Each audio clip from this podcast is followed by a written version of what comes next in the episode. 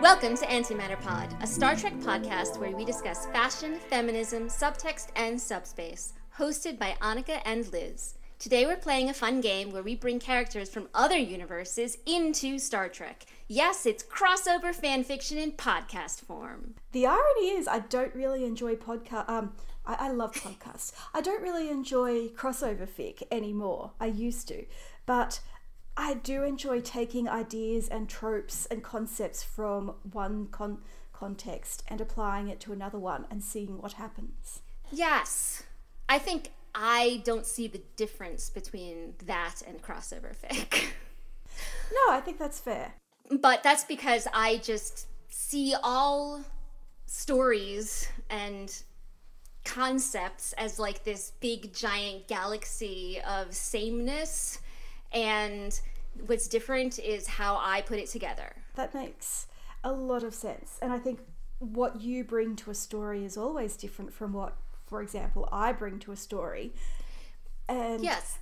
here's where I confess that this is the second time we've recorded this because four minutes in, uh, my microphone dropped out, and I had to interrupt a really good talk from you about originality and how stories can be retold, and, and that has value. I think the stories have to be retold. I think that, as I've said before, I don't believe that there are any original stories. So, this idea of there's, you know, oh, there's too many reboots and there's too many of the same and there's there's too many this or that or sequels or you know why why doesn't anybody make any original stories anymore that's you can make up original characters in a old story.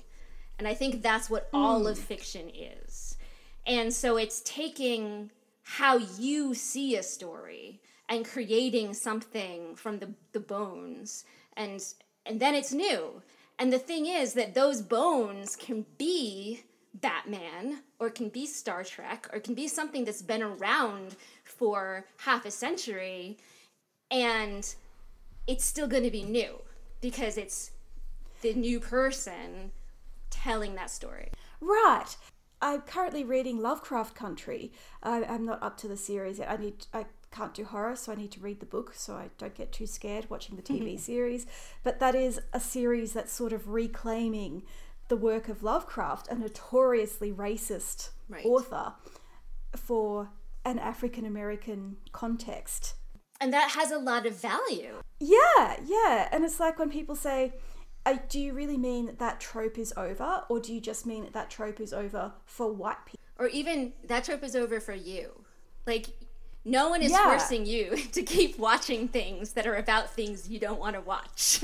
so just Right, I am very over superhero stories, so I don't consume any superhero stories anymore. and there's so much more options now in every possible genre and in every like it's there's so much more so just go find what you like and don't Right. dismiss something just because like okay so uh i haven't seen and i don't intend to see low Lovecraft country because i'm not a horror person in general so they'll have to really convince me but it's not because it's being retold in you know in a the lens of a black story that doesn't mean that it's not for me because just because i'm white like i, I can still find Yeah. value and probably it's important for me to watch that kind of stuff so like i'm not saying only watch things that are about you or that you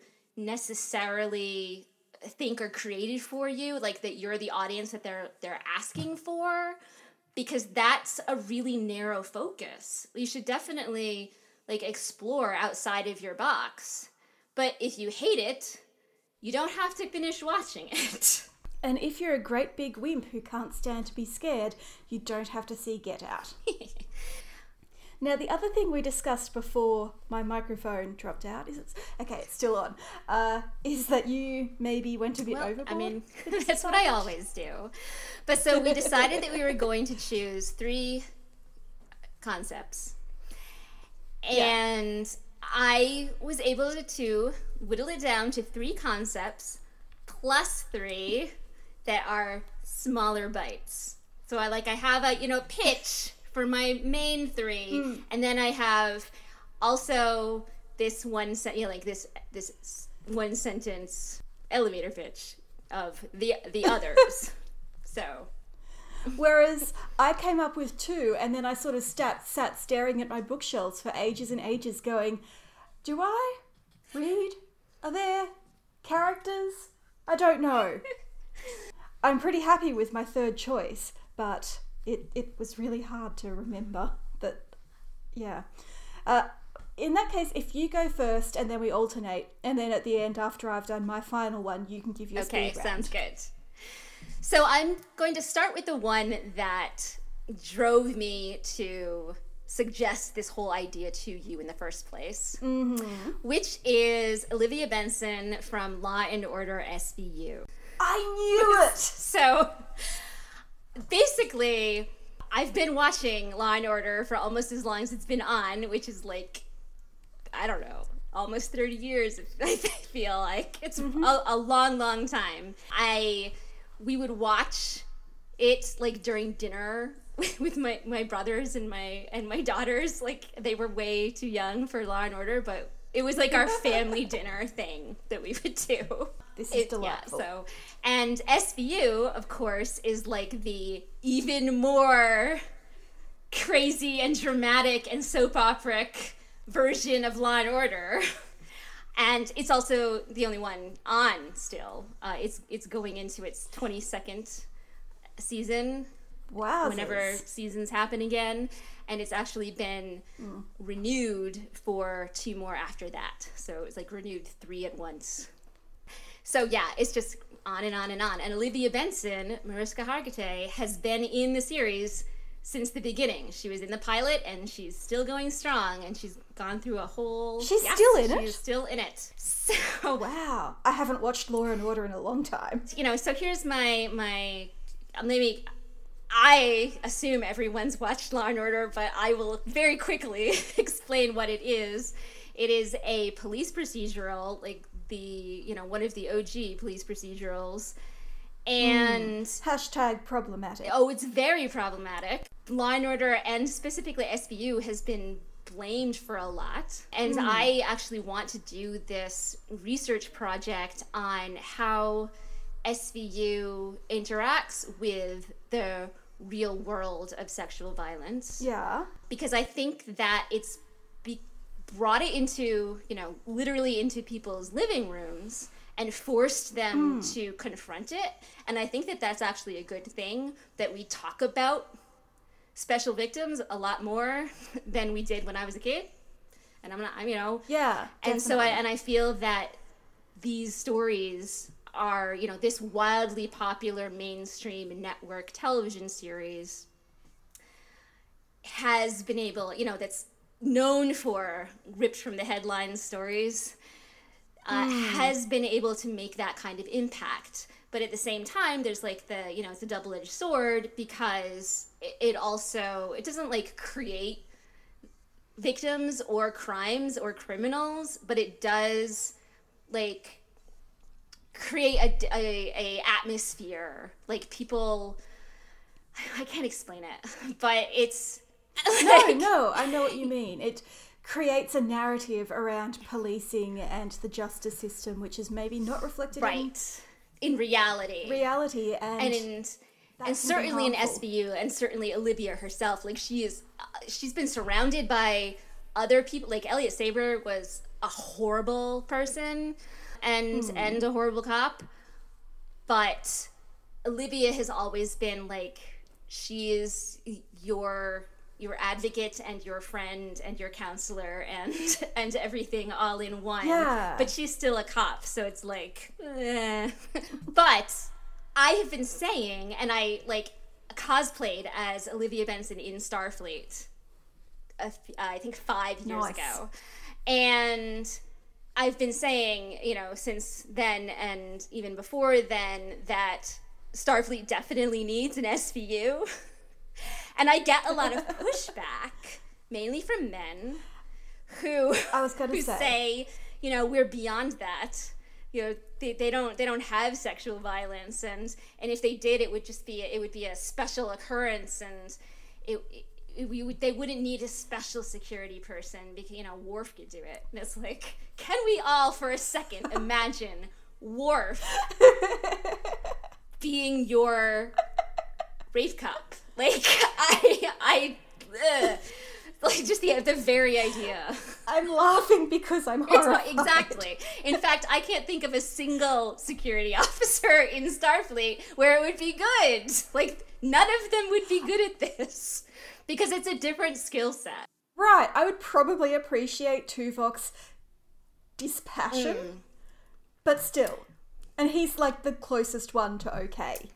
And then you have episodes like um I want to say it's the enemy within in Oh, the yeah. original series where evil Kirk tries to rape And Janice it's her Rand, fault. and the people investigating it's her fault, and the people investigating are Kirk's best friend, friends Spock right. and McCoy. It's just it's so I I made a list because um I so Hmm. because this I get so much pushback and I always start with go watch violations in the next generation and get back to me Mm-hmm. with your with your argument. Um, but I can I have a, a at least one and really it's only like I stopped at one. but I could I could do more for each series. So yeah, the enemy within, violations, second skin in DS9, and like Quark's Hmm. Holosuites in general. Yeah, like Deep Space Nine needs its own special victims unit. and it's not Odo. Just an okay, angry- like can we just say it's not Odo, it's not Bashir. That's just I'm basically picturing Mariska Hargitay in one of those ugly Bajoran uniforms with a nose piece and an earring.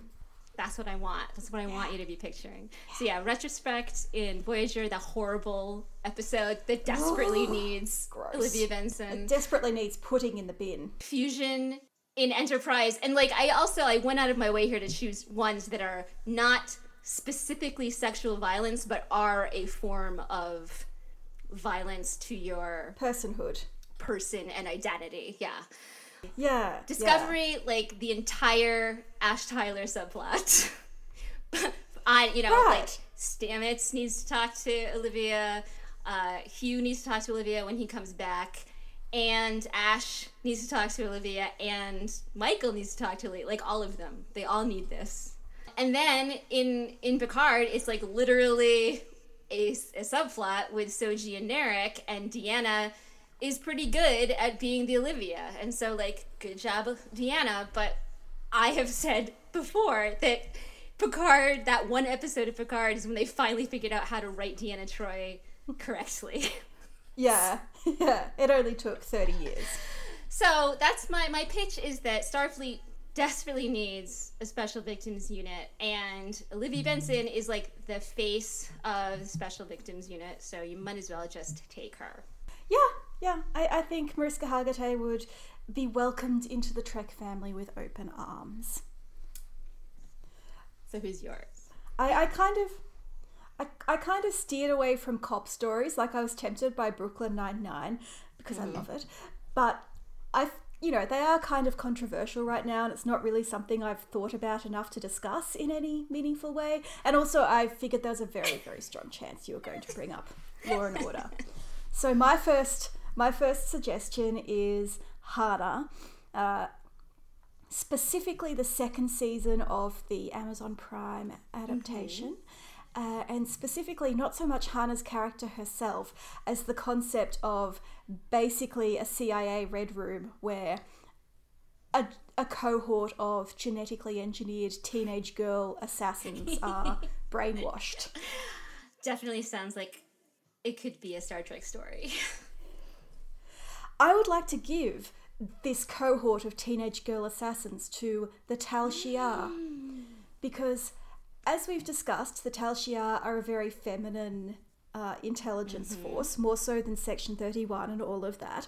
And I think it would be really interesting in the concept, in the context of Picard to have this group of young Romulan women who have been raised and brainwashed to serve a Romulan state which barely even exists anymore. And you could have Laris as the Marissa character, the former agent who knew about this and wants to make amends, and Rafi going, "Oh my god, I thought that was just a conspiracy theory. I never believed it for How a are you making Laris better? Ah, it's hard, I have to admit. But then you have Elnor going, "A whole school full of teenage girls." Girls my age? I don't think Elnor is straight, but that doesn't mean he's not interested in girls. So that's it's not like the Romulans need another all female group of really cool people, but I'm just going to give them another one. And uh, The, the Romulans are definitely the ones who would genetically alter children to turn them into assassins. Like that is one hundred percent a Romulan plot. right, and it even ties in with the whole my enemy, my ally thing and stealing Vulcan tel- telepathic Exactly. genes and and all of that. I feel like this is not necessarily a story that Picard the show would do, but it is a story that I would do as fic for Picard. Right. Or a tie-in novel. Call me pocketbooks. I'm I'm available. I never go anywhere. Short trek. Oh no, it has to be much bigger than a short trek. But he could be introduced in a short trek. Yeah. Oh yeah, that's a good idea. Uh, the comedic value of putting Picard in charge of a bunch of young people. Uh, Soji would bond with them as someone who was also raised to be someone that she's actually not. And, you know, she's quite familiar with Romulan society. At least one of them would break away and ally herself with Narek. Good. Yes, yes. Because like I really liked season two of Hanna, and I particularly liked what it did with her character. But ultimately, what I was more interested in was this group of girls who are like her but raised Yes. differently, and who end up having their own stories. And they're like they're marched into this school and given folders and told this is your identity now. And some of them really embrace it, and some of them are more skeptical. And I just want this full range of, of teenage girl personalities in Yes. Star Trek. And also they're assassins. Yes. Yes, Mm. yes. I am. I mean, obviously, I am completely behind this idea. That is my catnip. I I am ready for it. I will co-write it with you. We're let's go. We're super Yes. super super Yes. ready. I love it. Season two of Star Trek Picard, now show run by two podcasters. And it's about teen girl assassin. I, I don't see- think this is a bad idea. I'm just putting I it out see there. the breadcrumbs in the first season for this. I, I don't know. I don't know about you. Yeah, see it fits weirdly well. You know, this can bring in our Worf cameo because we know how he feels about Romulans, and our Ezri cameo uh, as a command officer with a background in therapy, because all these girls need therapy so Mm. much. That's a uh, a theme. Seven can call in Tuvok as her best Vulcan friend who has experience with pointy-eared And teenagers. parenting. And parenting, right.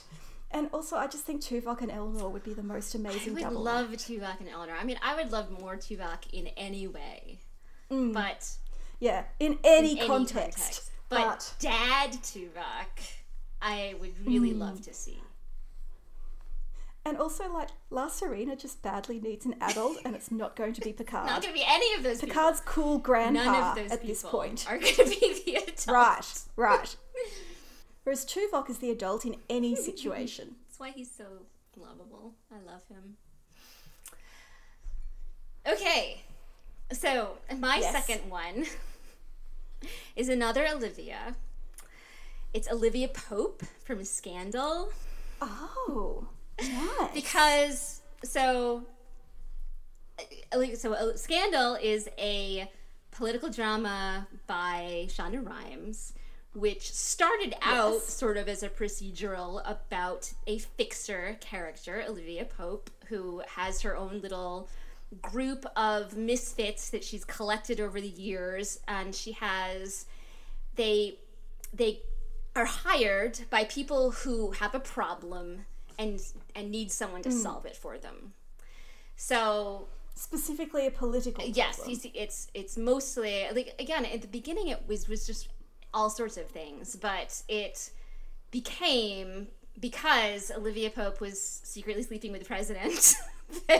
it became It about politics way more, and then it changed into like a change. It became a spy drama about crazy secret. It's like you know how there are the secret secret Romulans. Well, these were like the secret secret CIA, and Oh, I love the secret, Yes. secret CIA. so so it, it's it changed and became much more political and much more insane like her parents were were fighting over which secret secret cia group they, she was going to join and it was it was insane Oh my god, I did not realize that Scandal was an Alias sequel. yes but olivia pope who is the central figure played by kerry washington is hmm. is a really great character. Like even when they do absolutely ridiculous horrible things to everyone in the cast but especially olivia because she's the star you know at her core she's still this great. I you know there is no problem she can't solve and she is not going to stop until it's solved. And some of the problems are like horrible it's like oops i killed somebody in my kitchen you know Hey, who hasn't had that problem? and affairs and kidnappings, everything. You know, it's all any possible crime. They would come in and fix it because they their morals are only hmm. like making the world better. So Maybe murdering Right. this guy makes the world better, and so it's okay. You know, so. The ends justify the means. Um, so like that might be a little over the top for Star Trek. maybe she maybe she Just could be a on the. Section Thirty One uh, show with with Emperor Georgiou, maybe. but Well, it just occurred to me as you said this that there would have to be crossover between Section 31 and the Star Trek political drama of our dreams. definitely, that's uh, absolutely. But Olivia, again, like the the core of Olivia as a, a problem solver, I think would be super helpful to the entire Starfleet Admiralty. because they are constantly doing things that they should not be doing and then they have to get Right. you know the rest of the federation back on their side. Like oops we we, we almost started a war with these guys. And so they need someone working behind the scenes hmm. to to make you know the, the whole we are starfleet dream keep going. You know someone who is going to fight for we are starfleet no matter what the definition is because starfleet matters. And so my head headcanon is that olivia pope already works for starfleet and everything you know why people are never coming after and saying hey remember when you like totally tried to kill my planet like that never happens because olivia Yeah, pope yeah. totally went and fixed it for them Right. There's no record of that time Kat Cornwell maybe gave an order to destroy Kronos because Olivia Pope is Right. there taking care so of you it. know so that happened to somebody else and also uh, captain picard could totally use her help after wolf 359 and since that never comes up again i think that she was down right. in No there one is angry at him except i also think Sisko is not on Olivia's mailing list. That whole thing where Odo committed Yeah. war crimes and, And no, no one- one yeah. notices, That's that's, Olivia. Olivia. Likewise, Quark. Because she exactly she goes in and she makes it a positive, you know. Yeah, okay, that might have been a war crime, but he was doing it for the right reasons. You know Odo. Odo would never do anything for the wrong reasons. Odo is such a, a moral, you know, he's the he's the moral compass of the station. Sorry. I'm I'm, oh I'm just saying. Yeah, I know. I know. people see things that they're told. I think it's the guys on The Greatest Generation who said hashtag defund Odo, and uh, I really feel that. So yeah, that's my idea. I'm totally into it. Also, this makes me feel like maybe I should watch Scandal I mean, again. I have time. it is definitely like you have to go in understanding that it starts out sort of normal and then becomes batshit crazy, like really quickly. But it sneaks up on you at the same time. It's it really, and, and yeah, and also no one is Yeah, good. it's a heightened reality. like it started Yeah. out as you know what if moral people did something immoral you know like everybody hmm. has the it, everybody has the potential to be immoral is like was their original tagline, but their final tagline was everybody is immoral. like mm. that's that's it's switched cynical. I into love this this other thing. So, but it's definitely entertaining. My second mashup is basically, as we've discussed, I am not a big animated comedy fan. I've watched The Simpsons, I've watched Futurama, I've watched Archer. I like them all. I've had a good laugh at them all. But for me, the genre really reached its peak and achieved a state of perfection with Daria. Nice. So my mashup is Daria on the USS Cerritos because she's completely disaffected and alienated, but in a completely different way to Ensign Mariner. and I think that would be a conflict that I would mm. enjoy. And then you have Daria's friend Jodie, who would like to be as cynical and apathetic as Daria, but she's sort of trapped in this position of being an overachiever and she's black, so she doesn't have the luxury of acting out the way Daria does. And her parents actually have expectations for her, which Daria's don't really. and so I think for, for Jodie, meeting Mariner would be really freeing. Aw, that's sweet. Yeah. Like Uh, I'm picturing like some sort of 24th century high school exchange program, and they're like, well, we can't send these kids to the Enterprise because they'll probably get killed or assimilated or something. And I know there are already children on the Enterprise, but I try not to think about it. I think True Q in season six of Next Gen was literally about like a high school or early university Yes, yes. exchange onto yeah, the she ship. was like an intern. But my point is, yeah. But for me, this is so much funnier if they end up on the shitty second string starship with, you know. And, I think Captain Freeman is as much given to lip service and slight hypocrisy as the adults in Daria's mm. universe. I can see that. And this actually makes me sad because I love Captain Freeman and I want her to be a really great captain, but I don't know if she. I think she's admiral material. in the nicest possible way. I gotta promote her out of the way. Yeah, yeah. But I, I think I think Daria and Jodie would have a lot of fun on the Cerritos. I don't think they'd go in wanting or expecting to have fun. And of course Boimler is put in charge of, looking after the of teenagers. And of course, Mariner takes it upon herself to fix his mistakes. To give them a proper orientation. Right, the way she did with Tendi. Aw. And Daria would not care for Tendi because Tendi probably reminds her a lot of her sister Quinn, but Tendi has a lot more substance. So I think they, they would get on, and Daria would learn an important lesson about making snap mm. judgments. Again. Again. I mean, the whole series is basically Daria learning to be less hard on others and especially less hard on herself. Yes. I realized, like, I, I rewatched the first few episodes and I was like, adulthood is watching the first episode of Daria and realizing she really does have low self esteem. Like, yeah, it's funny because my brother was a super fan of Daria when it was first on, and he introduced it to my daughter when she was in high school. and hmm. I sort of was around when it was on, and I, I've seen a few episodes all the way through, and and like like a, a lot, maybe like twenty.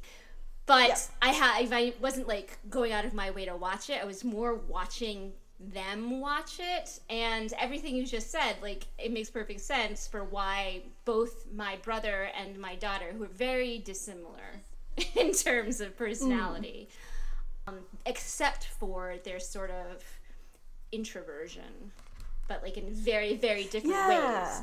Really both related to Daria a lot. And I think that's. I, I, I think that that dynamic would be really good on the Cerritos uh, because it's like so manic over there, and I think yeah, they need some chill 90s Yeah. teenagers to stare at them apathetically. that would be a lot of fun. Yeah, yeah. Uh, I don't think that Mariner should give the kids margaritas, but I'm not gonna like. Daria's a clever girl. She'll she'll say no. I mean, she would because the idea of getting drunk and embarrassing herself Right. would be anathema to her. Just like my both my brother and my daughter. And me when I was a teenager. Completely makes sense. Yeah, yeah. What's All your right, third? so funnily, it's kind of similar to that in in ways, Mm-hmm. although also wildly different. So I definitely have to really explain this one because I'm guessing that not Okay. a lot of our audience have seen it. But it's called Beastars. And it's an anime. It's on Netflix. The first season is on Netflix and um, has been, you know, a dub and everything. It's uh, so it's basic it's basically if if Zootopia was TNG, then Beastars is like DS9 or Picard. You know, it's like oh, the, dark yeah. and gritty Zootopia. the dark and gritty Zootopia. It is it is like a, a high school show though. That's our that's our episode title, by the way. um, it's uh, it's centered on a secondary school, uh, so they're all like 16, 17, 18 age group, and they are anthropomorphic animals uh, who all live and work and study together, even though some of them are predators and some of them are prey, and Yes. but- and it's really funny because like you know there's like a ladybug and and an elephant who are like in class together you know? It's like ridiculous. But Yeah. it takes itself very very seriously. And the main plot is a love triangle between a shy wolf who's um, the one that i would definitely bring over a self-assured rabbit and then a pretentious deer. And so how i've described this to people who have never heard of such a thing i say it's like zootopia if the main characters were jenny humphrey ben solo and draco malfoy oh no, I'm sold. I just think, and it's it's really weird. It's really a strange because it's it's both like a mystery. It's a high school show. It's you know about the, these different populations and how they interact and how you know one is required to be you know held under the other and how they have to fight against this and all of the different racial stereotypes like there's a lot of like really and like zootopia has that too where it's sort of like this really weird they're trying to put in all of this stuff into this like Yeah. you know happy bunny movie but beastars is like they're putting all that stuff into this somewhat disturbing bunny show. Like it's it's it's got horror elements. It's like there's so much going on. But at the end of the day it's a romance. So it's like it's not for everybody but i do think that everybody should give it a try. Even if you only watch the opening song like that's a bop. It's really good. Like everybody should watch just watch the opening and then decide if they want to watch the actual show. But Maybe I will. i Maybe I will. I think that you know Caitians shouldn't be the only Earth animal aliens out there in Star in the Star hmm. Trek universe, and the series is very centered on you know ideas of identity and agency. So Yeah. I like what I lo- love about this idea is that the I could transplant this group of characters into Deep Space 9 or into Lower Decks and it would work for either of them. and I think that that is like a really exciting idea. I So- agree. So I would just really like I would also do a like high school exchange, you know, from this planet of animal people who get to, you know, the the best and brightest. They they take the that group up into space and they either get to go to a space station or onto the ship. And in both cases, it's sort of like not the premier spot, but it is bigger and more like more of a thing than their own planet you know like they're Yeah. and so they would be excited about it and uh, legoshi the wolf who's the Ben Solo character, and I love him. Hmm. Uh, it would just be like he's. It would be super fun for like Legoshi and Beckett to meet, and for her to try to like get under his skin the way she does under like Boimler and and everybody. And he would not know what to do, and it would just be so much fun to, to see that. Uh, but so like, I just think I just want to I I like one of the things I like especially about Lower Decks and the idea of animation is that you can have a wolf character and it wouldn't look silly. It would fit in. Yeah, yeah. Like episode one had pig people in overalls. Right, exactly. And that like so and and and you contrast that to like Journey of Babel and it's like, eh, like that's a guy with a pig nose. like it just doesn't look right. Even in Discovery, the Tellarites No. still look a little like eh. and so I I I so I think that it would work on the animation front better. But I would also like I just think it would be you know, these characters, even with like Jake Sisko, like in class, in Keiko's class, like it would be so good. I would just love to see that. Can I just say, in defense of the Tellarites, I think we would accept their stupid makeup a lot more easily if we saw more Hmm. of them. Like, I think the Discovery makeup is fine, but we just haven't gotten used to it because we never see much of the Tellarites. So, I can see that. bring in our recurring Tellarite character. I can see that. And it, that also is like you're required almost to pay more attention to how they look if you're if you have a main character. Yeah, like you're gonna make him look better. Like Babylon 5 has the guy with the really stupid vertical hair, and if you watch enough, you just stop noticing because that's just Londo and his hmm. stupid hair. I think we just need, oh yeah, that's Tellarite character and their stupid pig nose. My third, this was hard.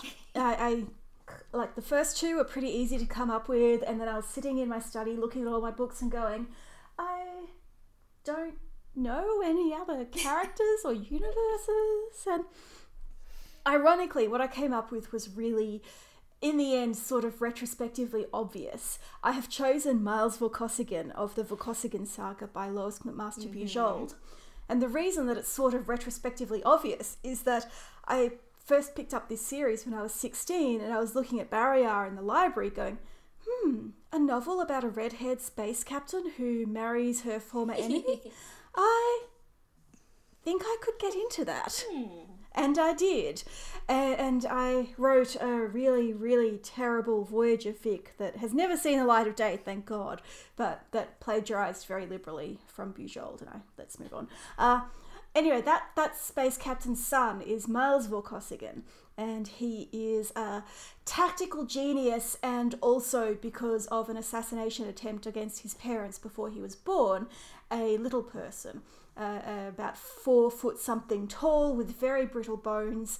And did I mention that he's a tactical genius? of course. And he was he was the inspiration for Tyrion Lannister, but has never once killed one of his girlfriends. That's good. Uh, Hey. yeah, yeah. That there's a whole thing in one of the later books where the character who eventually marries him realizes that every single woman he's slept with has moved on to a better position in life than when she started out. And anyway, I would like to see Miles or a character like him in Star Trek because Star Trek has a pretty sketchy history of depicting little people as just kind of Yeah. Circus Yeah. freaks in the background. Not good. And no. And it was one thing in the 60s because it's the 60s, and then in the 90s with the Thaw on Voyager, which is an episode I really Mm. love, but again. And then in Picard, in the episode on Bjayzl's bar Yeah, and that's whatnot. just Yeah, it's 2020. It was 2019, guys. Come on. Uh, so yeah, I think it would be cool to see a little person as a commander and a hero in his own right, and also to have a character who cannot easily be an action hero. He is disabled, he has brittle bones, and over the course of the books, his bones are progressively replaced with, with plastic. But his superpower is how smart he is, and also his greatest weakness is how smart he is. I like it. I think that would be amazing. I think you're right that we desperately need better representation in some areas. And it would be like there's no reason for that not to happen. So let's make it happen, you know? Like it just seems and, and and we can anytime a discussion of disability rep in Star Trek comes up, some fans are like, "Oh, but they would have fixed that in, in, in the womb." Ugh. And one, hello, Geordi LaForge. We we know that the Star Trek universe has a ma- like the humans and the Federation have a major taboo against genetic manipulation. And two, you're kind of getting into a bit of a eugenicist territory yeah, but there. it's just how can you say it? You know, and I I have had this discussion about bipolar disorder. Yeah. that you know they're like we should you know shouldn't we eradicate it you know? And it's sort of like well we have medication to manage it so hmm. why should we eradicate it? Like that just it just seems like you're you're taking it to this weird you know as a certain like maybe from an outsider's perspective and i'm not bipolar but i have relatives you know it, it's something that is more harmful than good and so if you can get rid of that why shouldn't you right? But like okay how what about nearsightedness? What about blindness? What about uh, amputees? Like it's like eventually you're Yeah. talking about these very real people who are just different and they don't need to be fixed. Like managing is different from deleting them you know? It's like it's just i just yeah like way too eugenics Yeah. for me.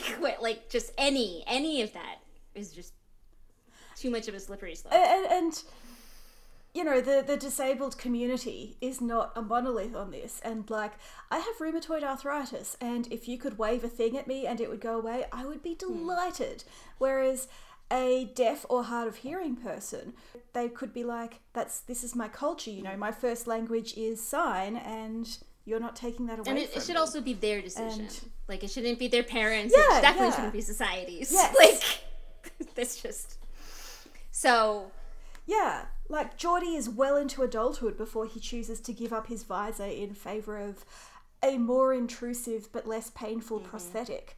And that's a decision he's entitled to make. exactly And he made it. We don't know why he switched to artificial eyes, but we know that he made that decision for a good reason and after many years of consideration. So yeah, I'm super against anything that's about oh well they you know they they wouldn't have that anymore. Like Yeah, yeah. just stop. Just stop. Don't like nope. Go back and think about it. because you shouldn't be going there. Exactly. What. Please give me your All right, speed so- round. The first one, I almost was my third one just because it's a third Olivia. But I didn't like I, I really wanted to get Beastars in there. And this is sort of also a cop show. And I didn't want two cop shows like ugh. Um, so um, but this is Liv Moore from iZombie. Oh, nice. who so she is a medical examiner and i do think that you know a starfleet csi kind of thing would be cool like if there was a hmm. group of people who like had their own little like defiant type ship who would go from ship to ship and station to station and planet to planet to be starfleet hmm. csi like i think that could be a fun Lars show. could be a main character. yeah, exactly. So I think like that could that has some legs as an idea. And Liv is so fun because so she is a zombie and Could happen to anyone. You know, it was it was a, she was at a party and she and she got turned into a zombie. And so she was a doctor and she took a job as a medical examiner so that she would have access to already dead brains so that she didn't have to eat She's an ethical zombie. Yes, she's an ethical zombie. But it turns out that when she eats their brain, she starts like having visions of that person's life and death. and so she became really good at solving their murders. So that's what the show is about. And I think that would be a really like it's so fantastic and and sci-fi and like not human, like the whole concept. And they Yeah. like like change her from a zombie to a sentient right. humanoid whose species eats Right. brains and there's a stigma around that and So yeah, and so she would be Yeah. on on my little uh, specialized Starfleet group that would go and show up in all the shows. You know, why not? yeah yeah i love it Second, and this is entirely because I participate in a fan fiction challenge called the Star Wars Rare Pairs Challenge every year. It's great. yes A rare pairs anything that's under a thousand fics on AO3 or fanfic.net. And so not han leia not Reylo not Finn exactly. yeah I, I mean, Star Wars is huge, and so you know, even like Han Luke is probably not like I don't know, but i think anything is- that's had ship wars since the 70s is probably too big Right, exactly. So I um, basically made up the the pairing of Hera Syndulla, my favorite character in Star Wars Rebels, and Cassian Andor, my favorite character in Rogue One. oh my god i because I just it. thought that they would have a great vibe, and Yeah. it could be like before Kanan, so it'd be okay. Uh, I was going to suggest after s- spoilers for rebels Or exactly, after or after. yeah Yeah, but although Cassian dies too, but not in the AU that eventually I will write. Yeah. But anyway, um, so someone wrote this pa- pairing for me. And because I have on my, like, I link to these are my guidelines for writing fic for me. And I say crossover fic is great. I love it. And here are all the fandoms I'm in. They wrote me Hera and Cassian on a mission to Deep Space Nine to recruit rebels. and I was like, this is the best thing that's ever happened to me. I'm sorry, It was I'm just- so amazing. picturing Major Kira torn between her duty to Bajor and her desire to go and kick the Empire in the face. So it was like just this one little fic, right? Like, Yeah. it's like 1500 words or whatever. But I have extrapolated in my brain an entire universe of how wonderful that is. So there should be more of that in the world. And finally, and this one is very simple. Yes. But it's kind of like Daria. Yeah. So, so I would choose Bella Swan from Twilight.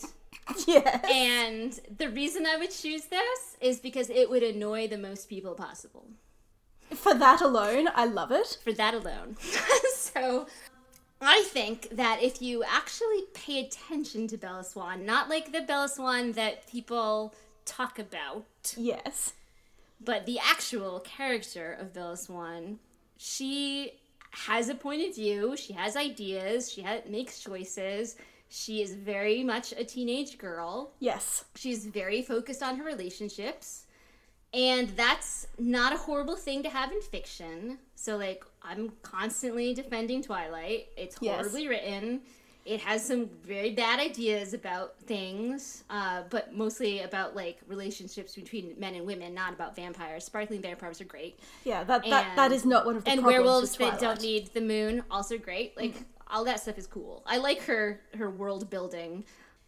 But, like that character of like the most hated teenage girl and putting her like you said and one of yours putting more teen girls Yeah, into yeah. Star Trek I'm all over and and I think that like it would just be fun to have that character be poking at all of our established Starfleet characters I agree. which some of them would take her under their wing and others would be like i'm gonna do anything possible to not have to deal with this. And, and that's fun and interesting. And it would be a lot like the the audience as well. Like s people like me would be like awesome i can't wait to write mm, fanfic mm. about this character that everyone hates. And and other people would just be like i'm not gonna watch that episode so I would like to see Soji and Bella because I think that they have made similar romantic mistakes. And if we're talking Twilight era Bella, then maybe Soji can save her from making new mistakes. even even worse mistakes. Yeah, yeah. uh, I did not think very highly of the writing in Twilight, but Shock. I really enjoyed the first movie for a bunch of reasons. Like Catherine Hardwicke's direction was so good, and it had this wonderful off kilter s- sensibility Yeah. to it. I am still salty about them taking it away from her. Oh yeah, absolutely. And not a female director being taken off the job, but with the Hunger Games, the first movie was so much more visually interesting than the rest. Anyway, uh, I really liked Kristen Stewart's performance as Bella because Oh, people absolutely. like people are like, oh, she never changes her facial expression. She's just so subtle, and she gave us a Bella who was always thinking. And it's really hard to play an introvert. And yeah, I like K Stew. I would be happy to have K Stew in my trek. right? Hmm. Everybody wants K Stew in Star Trek. Right. Come on. Yeah. Just imagine it. Imagine it. It's great. It's great. And and Robert Pattinson too. that would make make 'em all. so many Let's go. people so mad. But he's such I a that's that's why I do anything, so he's such a shabby, shambolic sort of figure that he would fit so badly into the Star Trek universe, and for that alone, I would enjoy it. I don't know. I th- I can see him with Rios. Yes. I can see it. Yeah. Uh, I'd like to throw in one last minute suggestion Hannibal, as in Hannibal Yes. Lecter, played by Mads Mikkelsen. Yes. Mostly because Please. we have a shortage of mental health professionals in this universe. and so we need all the help we can get. But also, I just really like the mental image of a character as down to earth and practical as Kat, listening to one of Hannibal's monologues over a nice dinner and going, You are full of shit. and then she gets murdered. But, you know, you take these risks when you hire Hannibal Lecter. I definitely want Hannibal Lecter to be like, oops, you know, Starfleet. Sorry, everybody. We didn't know he was a cannibal when we hired him. In our defense, we've had worse admirals. I love it. I love it. Honestly, like, there are plenty of people he wouldn't eat that would be interesting enough Yeah, that he that he would you know want to continue helping them uh, you know and for a, a certain amount of time before he got bored and ate them yeah, like, like Picard or great. Sisko. Uh, it'd be great maybe even Kai Wynn. I feel like Dukat would be served up pretty soon into their acquaintance. What do you think Cardassian tastes like? like just the, the idea of of serving like serving Dukat at a dinner party I've had crocodile, and it was a lot like mean- chicken, and so I think that's what what Cardassian tastes like. Uh, this is a brilliant idea and you know more more cannibals in Star Trek yay Please. Thank you for listening to Antimatterpod. You can find our show notes at antimatterpod.tumblr.com, including links to our social media and credits for our theme music. You can also follow us on Twitter at, at antimatterpod, and you can find us on Facebook by searching for Antimatterpod. If you like us, leave a review on Apple Podcasts or wherever you consume your podcasts.